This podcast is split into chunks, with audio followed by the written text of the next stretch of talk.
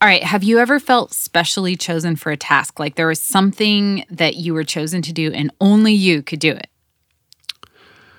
No. really? No. what about you? Um, okay, well, maybe there's just this one time. There was one time. Um, okay, so I was at a bachelorette party, and um, it wasn't one of those like wild kind of fun movie type bachelorette parties. It was one of those Like a sad bachelorette party? Yeah, it was it was like a Pinterest bachelorette party. Like Oh, I see. the woman who planned it made the whole party about her and not about the bride. Mm. And it was supposed to be like a really classy, fancy bachelorette party. Mm-hmm. And everyone was supposed to bring snacks.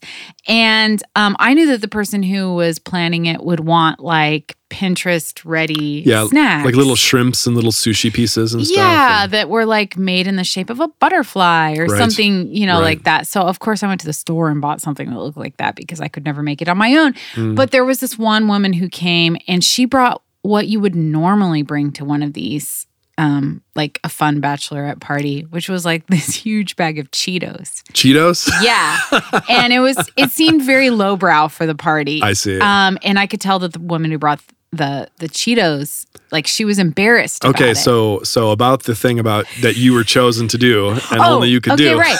So this that's when I knew. Like this was the moment that I was made for. Like I was the chosen one because um like in that moment it, I just knew that nobody but me could save the day. So I went across the room and I was like, "Finally someone brought the Cheetos." And I opened the bag. I ate like half of it.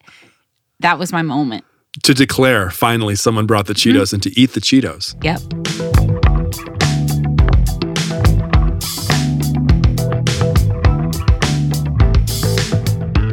This is Weird Religion, a podcast for people who know religion is weird but love it anyway. I'm your host, Leah Payne. I'm a professor, historian, author, and today my favorite Buffy episode, besides Once More with Feeling, because that is everyone's favorite, is Buffy versus Dracula. I'm your host, Brian Doak. I'm an author, professor, biblical scholar, and I regret that I was never involved in a paranormal romance when I was in high school. Sad for you. today we are getting into Buffy the Vampire Slayer and the Buffyverse. We'll quiz Leah, the Buffy expert, on how well the Buffy theatrical style fits within the sensibilities of camp and campiness. and we'll talk about gender in Buffy, the meaning of the vampire, and which character Brian was when he took a Buffy mm-hmm. quiz. And we reflect on what it's like to think about Buffy in the era of high school violence and school shootings. Join us. Join us.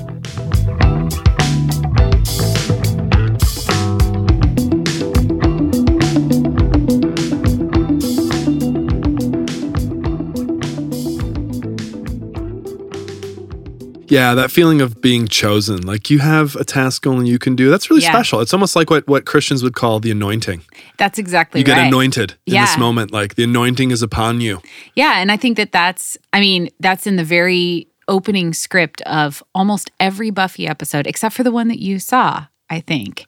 Actually, Fair it talks- disclosure, fair disclosure, listeners. I've seen one episode of Buffy. Yes. I'm actually really excited about this conversation because Brian has seen the pilot. I've seen the pilot in, in a watch party on Facebook, which our podcast Oh hosted. my gosh, which was so kind of a weird fun. environment. That was that was fun. We should do that again. Yeah, yeah. Um, and but most episodes start with a little script about in every generation.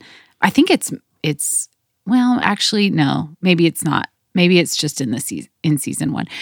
Now, now, some super fan is going to email me about this. No, that's what we need. We need the super fans. Come on out. But Oh, in you in the every, Buffyverse? Yeah, in every generation, Mhm. there is one young woman who is chosen. She is the anointed one Oh. to fight the powers of darkness. Oh, I see. Namely, vampires. She's a vampire slayer. right. Uh, Buffy the Vampire Hence the Slayer. title. The title. Yeah. Buffy the Vampire Slayer. Yeah. I like the title because you know right away what the show's about. Yeah, there's no tricking you.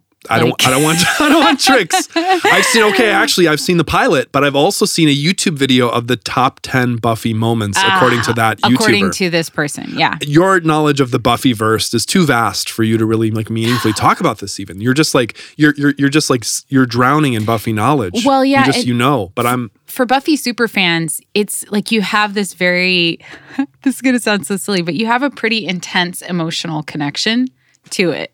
So I, I can't be objective. So I'm Yeah. really glad that we're. I can already tell from the pilot though why though because of just its quirkiness and Yes, it's funny. I've heard, I have heard sources say that in fact Buffy the Vampire Slayer is the most cited pop culture source in in like religious studies. Sources. I told you that. professional religious studies like ten minutes ago. Maybe, Yeah, maybe it's true. Maybe I knew that. It's Um, true. Yeah. Why? Why, You tweeted why that. do you why, why do you think it's gotten such such so much so much play and scholarship? Well, I think one reason it's very well written and uh, a a like one of the things. Okay, so the very opening scene of the pilot, I think, tells you a lot about why scholars of religion have been interested in it for a really long time.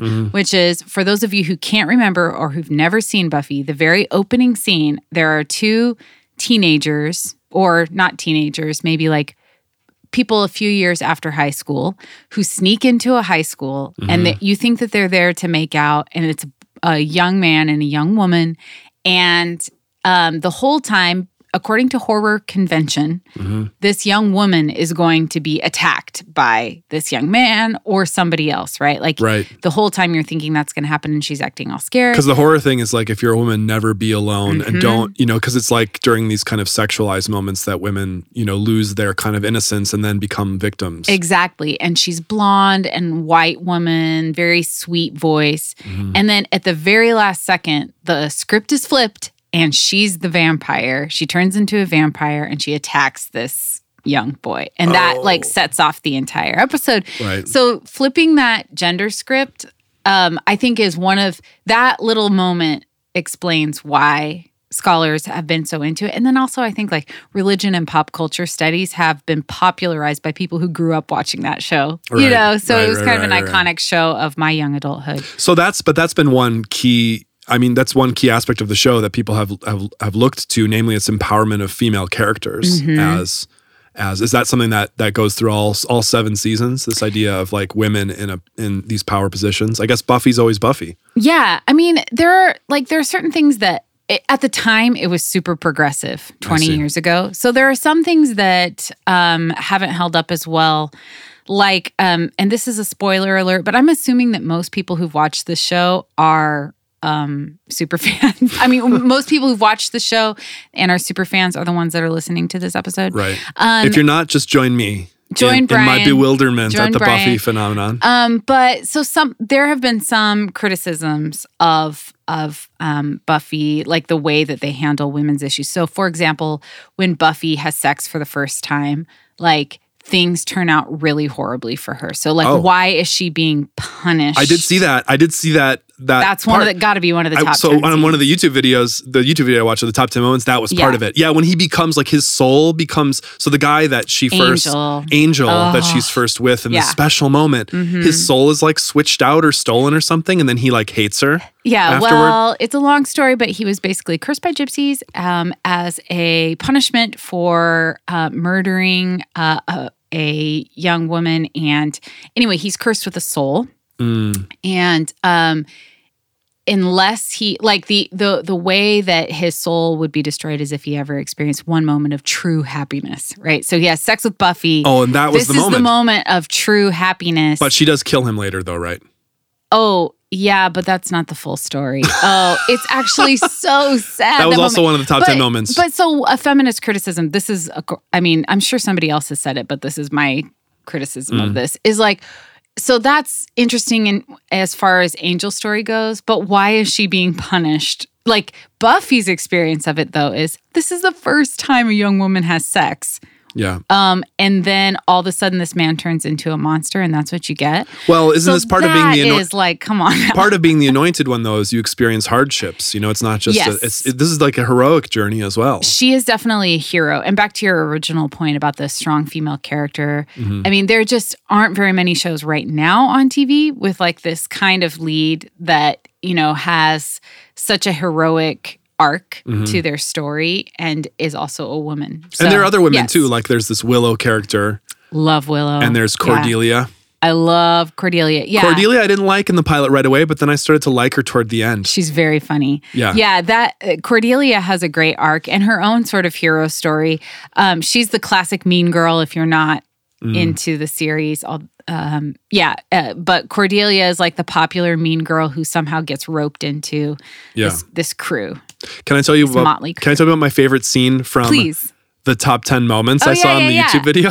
Yeah. so we'll we'll post that top 10 moments video on the website for those who want to see it. But my okay, my favorite scene was like and this is contextless. Like I have no idea what I'm watching. Okay. There's like this big like he's like this big muscle bound shirtless like demon guy with horns and he's like Uh-huh. standing in this like room and he's like and there's like this fire and stuff and he's like hey what's that and buffy's got a rocket launcher and she just like shoots him with a rocket and blows him up it was funny it was actually just funny as a one-off scene yeah. you know just the way he's like what's that Yeah. I mean, I think that's another, you bring up another reason why people love the show, which is that um, a lot of times shows that are about vampires are a little bit humorless. Um, see, for example, Twilight, right? Like, there's Mm-hmm. just not very much funny about the book or about the movie unless you Right. count Anna Kendrick's very underrated performance, in which I called her as a star. Way to Then go. She, yeah. Anyway, that's a whole other conversation. Mhm. But um, yeah, usually they're kind of like romantic and and or just really scary. But Joss Whedon's genius has been that he's also super funny. Uh, now on this on on on the show's style, on its humor, on its kind of like dialogue, one thing, one word that came to mind when I started watching the pilot for this show was the word camp For sure. or campiness. Yep. But then I was like, wait, do I even really know what camp means? Like, I think I sort of know what camp or campiness means as a style, but do I really? And I started looking around and I found out there's this famous essay by Susan Sontag, Sontag, Mm-hmm. 1964. So it's old, but it, I was reading it. It sounds really, I don't know, it's just really well written. Not like 1964 is like in another era or something, but sometimes you think, oh, an older source, maybe it's dated. Mad Men. No, I'm Yeah. sure that this source has held up throughout time. Oh, it's, I see It's this famous essay on camp. I think it's called Notes on Notes on Camp, the camp Mm-hmm. style. And she says it's kind of hard to define what it is. It's more like yeah, it's it's more like a style, not really so much like a like a genre exactly. It's a kind of sensibility that's hard to define. I thought I could put a couple of these points from her notes on camp to you and for you to reflect on them in terms of Buffy Fun. because they sounded like they definitely applied to me some of these Yeah. okay so for instance like and then she, so she starts the essay but then she has a list so like I'll, I'll i'll cite them by number if anyone wants to go to the essay which no one will want to do We're- we'll put a link on. we'll put a link on we'll link website. this is our linking Yep. on the website Someone episode. will want to do it. Someone will do it. Okay, number two. To emphasize style is to slight content or to introduce an attitude which is neutral with respect to content. It goes without saying that the camp sensibility is disengaged, depoliticized, or at least apolitical. And I thought, okay, wait, is there content? Yeah, there's this good versus evil battle. But I thought in my watching of just the scenes and even the pilot, it's like, no, it's not about that actually. It's about like the teenagers and the dialogue and the jokes. Like, and I know that the Buffy people will say there's deeper content, but I could mm-hmm. see a reading of the show which is like, no, it's actually not about the content. It's just about like, it's about the jokes basically, and it's about you know someone's face suddenly turns into. That's another thing about the show that's so funny, like the face switching stuff. Oh yeah, yeah, yeah. It's so scary, but it's like so ridiculous. like it's just so, and the the visual effects are kind of bad. Maybe it seems more campy in retrospect than it actually was in that respect. Uh, I don't know because some of them are really like they seem deliberately cheesy um, because it's it's like a heightened Mm. version of it. Okay, I, I need to reflect on that for a moment. All right, I mean, one of the one of the common readings of Buffy is that the show is actually it's a metaphor for high school, right? Like so most high schoolers think that high school is hell, but Buffy's high school is on an actual hell mouth, right? Like so it takes everything like and amps it up a little bit. hmm Whether or not it is so wait, so the point is that it's depoliticizing? yeah, like it's not, it- you know, it's not to say you can't come up with meanings or whatever. Uh-huh. It's just the show. It's the material itself is but not the style political. is yeah okay hmm interesting I can pitch another one if you're still thinking. yeah okay Okay, how about this one? Number 41 in the list. The Oh whole my gosh. the whole point of camp is to dethrone the serious. Camp is playful, anti-serious. More precisely, camp involves a new, more complex relation to the serious. Yes. One can be serious about the frivolous, frivolous about the serious. Okay, yes, I definitely think that Buffy qualifies as camp in that way Mm. because there are certain characters that are objects of fun. Mhm. Um, and f- so, for example, the character that I believe you tested as in the Buffy In the which Buffy quiz. character are you quiz? yeah, oh, Spike. Spike was Yeah. my character. So Spike is definitely an object of fun. Yeah. Um, he's like this punk. Um, you know, who is it? Billy Idol. Yeah, he has like this. He has like this spiked bleach blonde hair, which Uh-huh. I did, of course, in the '90s as a '90s high school male. Maybe who we was should get trying. a picture. A picture of, my my Brian yeah. next to That could be a bridge too far for me, but maybe. So Spike is is um, played for humor. He's he's actually supposed to be one of the really big scary vampires Mhm. um, who is dangerous, but also is is very very funny. Mhm. Um, but except for when he's not, and there are a few moments, some of the most poignant mo- uh, moments in the series because he's been played for humor for so long. It actually comes from Spike. Mm-hmm. So I definitely think that that qualifies as camp. Okay, what about this one? Number 44. Camp proposes a comic vision of the world, but not a bitter or polemical comedy. If tragedy is an experience of hyper involvement, Sontag's argument is that camp is the opposite of tragedy. Mm-hmm. If tragedy is an experience of hyper involvement, comedy is an experience of under involvement or detachment. But I saw these scenes in the top 10 where you had like characters that were dying, and it was like, you know, obviously you're sad to see a character die. So it's not like, but I don't know. Well, I sort of wonder if if there's like a, a certain percentage that uh, of humor and camp, Mm-hmm. and then all of a sudden, I, mean, I I experience this as a teacher, and I'm sure you do too. Like humor is one of the best ways to have people emotionally open up to you, Mm-hmm. and so if people are laughing with you, then you can just really go for the for the gut, right? Like, Yeah, that's that's totally. Can I, can I tell you something that's been a problem in my teaching lately? please, I, when I started teaching, I started as an adjunct Yeah. um, at Missouri State University. Shout out to Missouri State people out there. I, I was like, I traded in humor just hardcore. yeah, Like it was really good. hmm And I've just gotten like, I've either gotten less funny throughout the years or I just don't make jokes anymore. And I don't know Hmm. why. Like I've just stopped joking with students. I've stopped making jokes in class. Like I think part of it is like feeling like maybe like I'm getting a little older and there's a disconnect. Like I don't know even know what they'll think is funny and I make jokes and then if people don't laugh, I'm like, okay, forget it. I'm never doing that again. Oh yeah, Or it's like I've just lost touch. Like I don't know. Or it seems like I don't want to be that professor who's like trying so hard to like make jokes, you know, like tra- and another thing I've experienced too is like you do jokes and you kind of lose the room because then people just start talking to each other and they perceive the environment as less than serious. Well, I think it depends. Um, in some cases, I think humor is essential. Like if you're going to talk about something that's like super serious, Right. sometimes people need a little bit of, of a release. You need a break, yeah. yeah. totally. Um. It, but I mean, I've been in a scenario where, like, I guess it depends on how funny you are because I think I'm like moderately funny, Mm. like funny enough to get people, oh, ha ha ha ha, but not like they're they're not gonna fall out of their chair Right. laughing. My brother is that funny. He's Uh, he's pretty hilarious. Yeah, those who have but- the gift. Yeah. Okay, number 56. Camp taste is a kind of love, love for human nature. It relishes rather than judges the little triumphs and awkward intensities of character. Camp taste identifies with what it is enjoying. People who share this sensibility are not laughing at the thing they label as a camp, they're enjoying it. Camp Uh-huh. is a tender feeling. Oh yeah, for sure. Yeah. Well, one thing that stood out to me in that point was something about the little things, Mm. the little things in human experience. Mhm. So, um, just as a for example, and I won't give away any of the overarching plot, Yeah. but there's, you know, in most seasons, it's like the world is going to end unless Buffy does something or other. Yeah. And then, of course, you know, she saves the day. But there's one episode where I won't give anything away other than to say that there are a bunch of heroic young woman women living at Buffy's house Mm. and they're tasked with this impossible task to save the world. But what they end up focusing time on in this one particular episode is the fact that they're fighting over the bathroom. and so Yes. like they're having Yes. to like we got to save the world but i'm mad that like someone is using my curling See, iron th- I, I think that that's that's the that's the that's the apolitical sort of point. Yeah. there. that's what takes. It's almost like a kind of. I think that the literary term would be bathos. Like it's like Mm. it's like there's something that's really serious, and then there's like a comedic letdown. Ovid's Metamorphosis is, is full of bathos. oh i love so metamorphosis so it's these kind of like little comedic slights Mhm. which actually take the serious thing and make it you know you realize that it's not about this like deeply political thing but rather it's about young women and about the bathroom and about these insider jokes. Oh.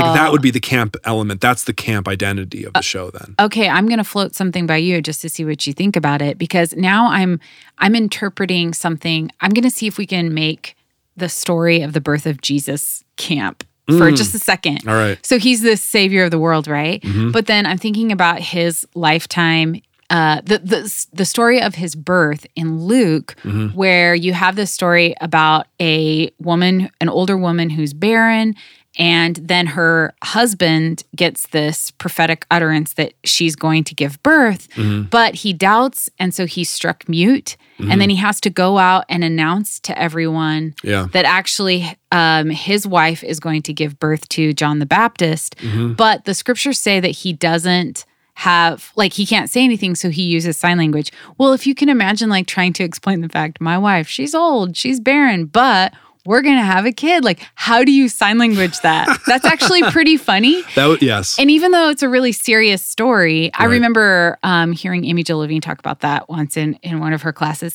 Um, that is a moment, like it kind of breaks up this epic story about divine savior, son of God, blah, blah, Mm. Right, blah, blah. right. But here's this hilarious story about Yeah. a guy who's like trying to sign language. I don't know what he would sign language, but that'd be funny. yeah i'm trying to think of like other stories in the bible that could qualify as like having this kind of comedic effect Little humor break. the book of jonah maybe oh, okay. would be like that. Yeah. That takes, you know, a serious topic like prophetic call and a major empire, Assyria, that people hated, absolutely hated in the ancient world. Ah. They were like the Nazis of the ancient world. Okay. And so Jonah's asked to go there and he runs away and you're like, oh, he's running. You know, and I think this is used in churches like often. I, I feel like I have this memory of the story of Jonah being used as like, don't run from the call of God Right, right, because right. you're Oh, afraid yeah. to do what God wants you to do. And, you know, the Assyrians were a mighty empire and he could be killed or skinned alive like the Assyrians would brag about doing in their iconography to those who they whom they, you know, hated and whatever.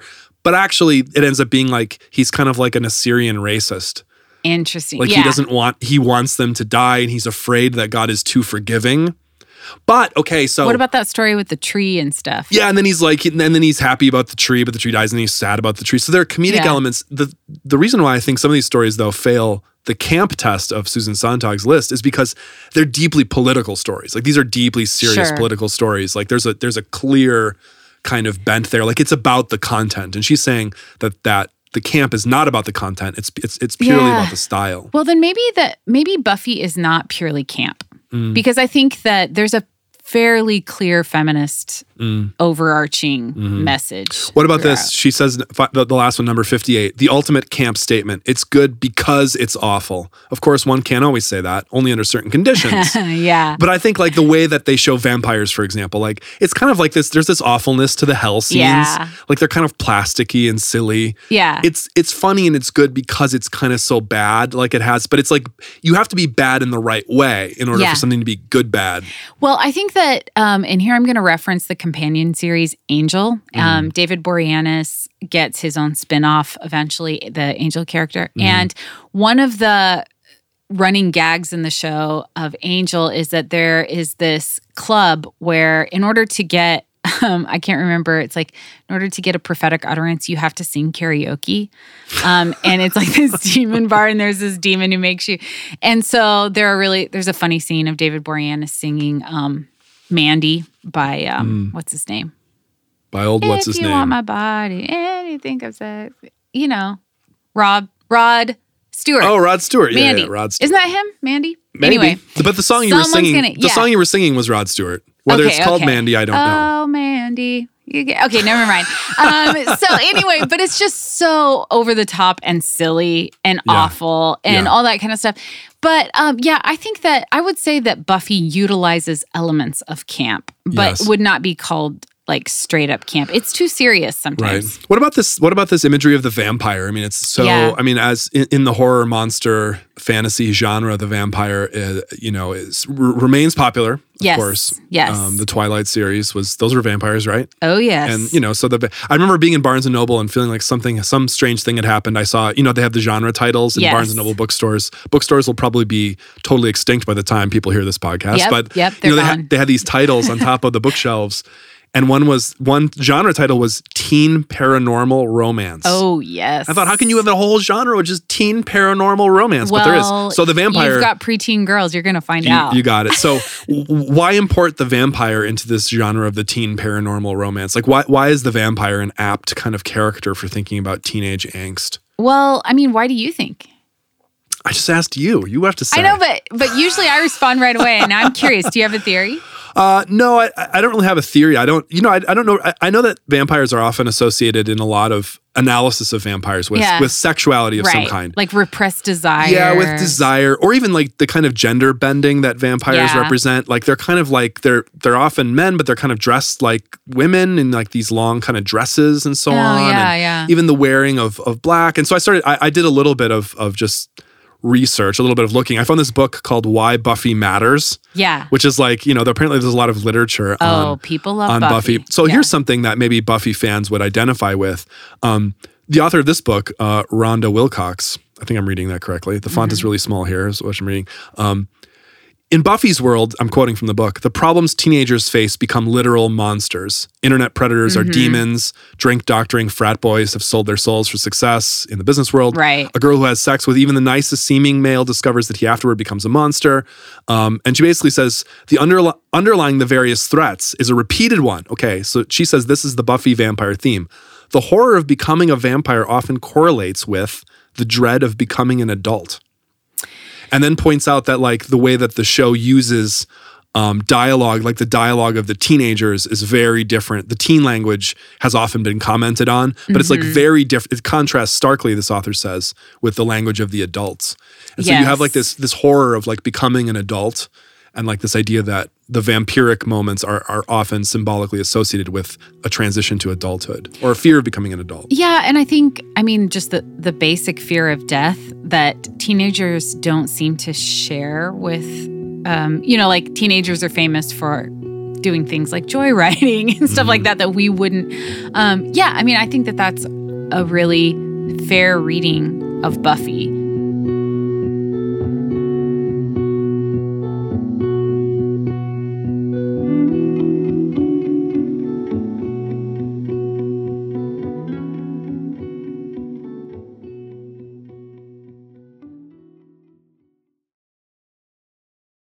The character Buffy herself mm-hmm. doesn't ever really seem to know. She's kind of this liminal mm-hmm. character because every time she tries to do something normal, some sort of normal progression through young adulthood into adulthood, mm-hmm. she's stymied by her task as a slayer. So like she can't Right. really make it through college because, you know, she's saving the world and whatnot. Right. Um, but yeah, I think that there's I think you could definitely argue that. And what now?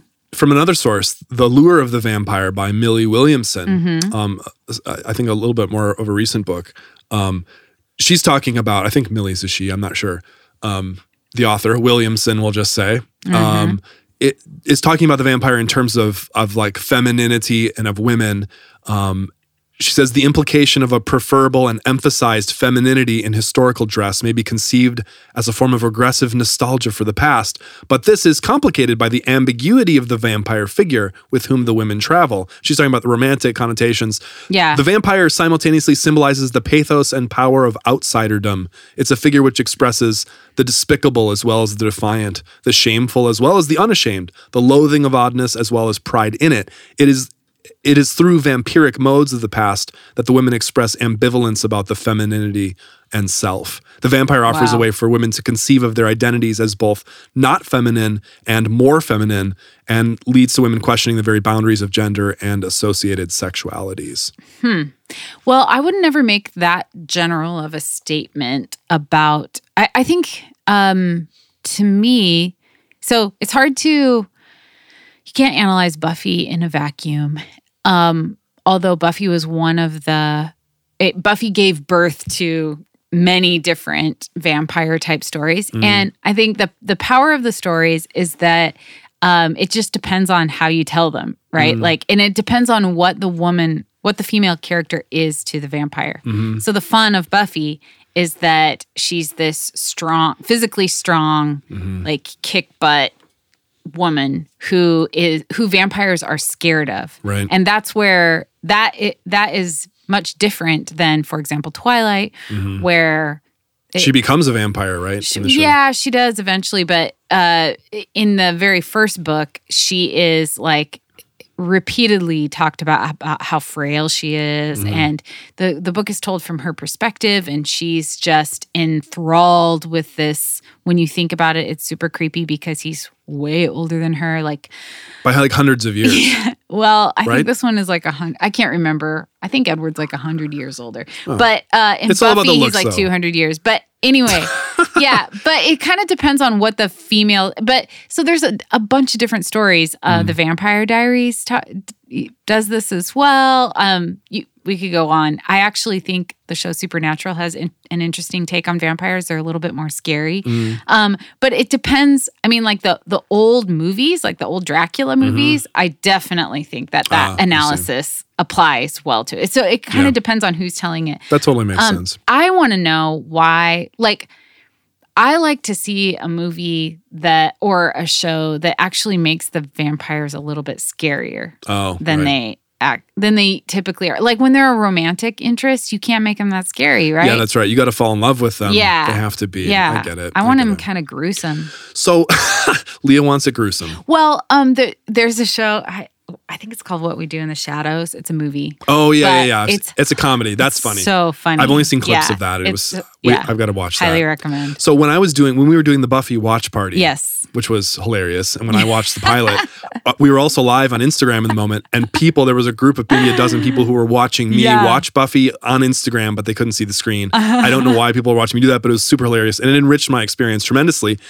Somebody made a comment on there though that was really I thought was very Yeah. fascinating. This person just commented out of the blue and said, "Oh," because I made a joke because like in the pilot, Yeah. someone opens a locker and this body comes falling out. That's right. And like a lot of the violence that happens in the show happens in a high school, right? Yes. This person and I was joking about that, like, oh, a body's falling out of a locker. Tell me that. big deal. Tell me that keeps happening in the show.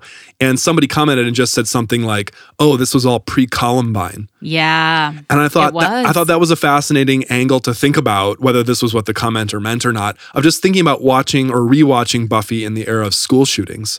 There were two school shootings just this week um, that know, we're recording this stuff. Terrible. There'll probably be two more like tomorrow. Like it's just becoming crazy.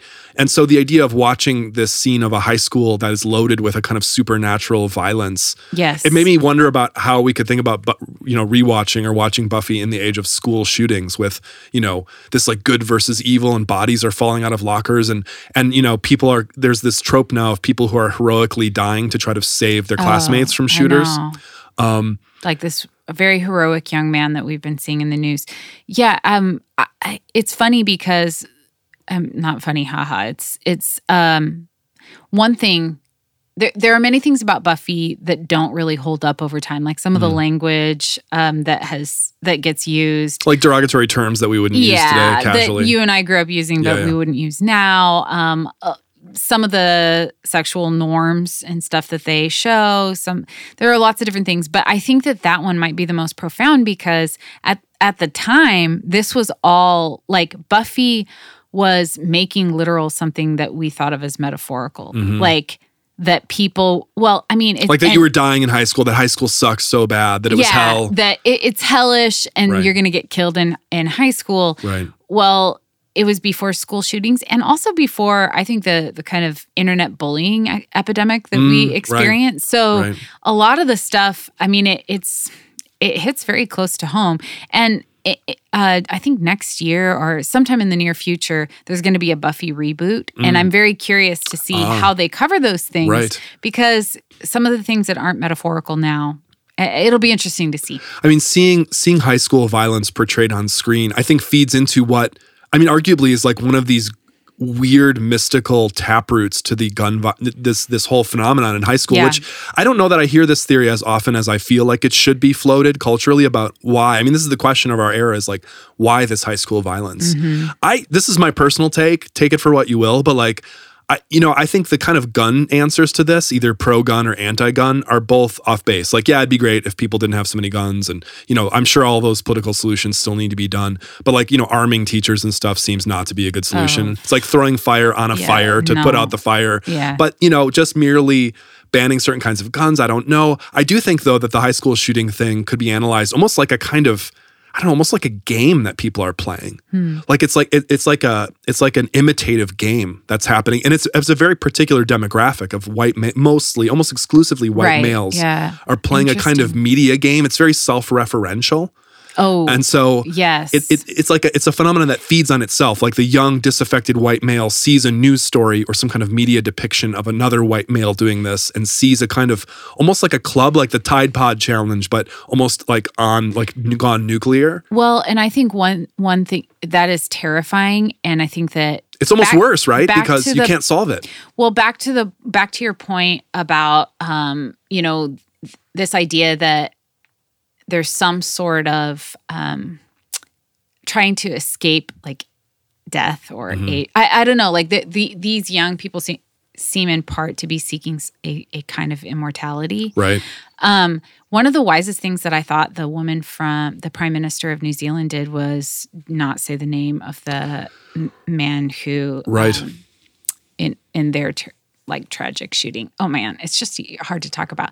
Um, but I, I don't know where this conversation will go politically. But one thing that has been of interest to me is that I heard a statistic that said that for younger millennials, it is the most important political issue. Like it is, it is their voting issue. Wow. And when you think about the world that they grew up in, because you and I grew up without, I mean, Columbine was when I was in college. Yeah. That, my freshman year in college. was the Yeah. Columbine And it was terrifying, but um, I just didn't grow up like fearing for my life in that way. Mm-hmm. And so you can see why it is one of the most important political issues. So, however, um, we move forward like, politically with that, I think that um, the future future generations, it's on their minds.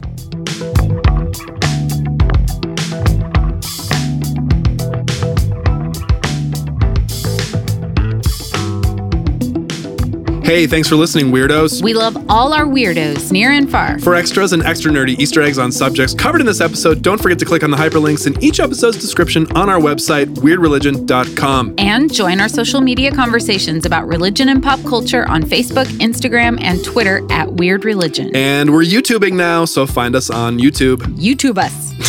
No.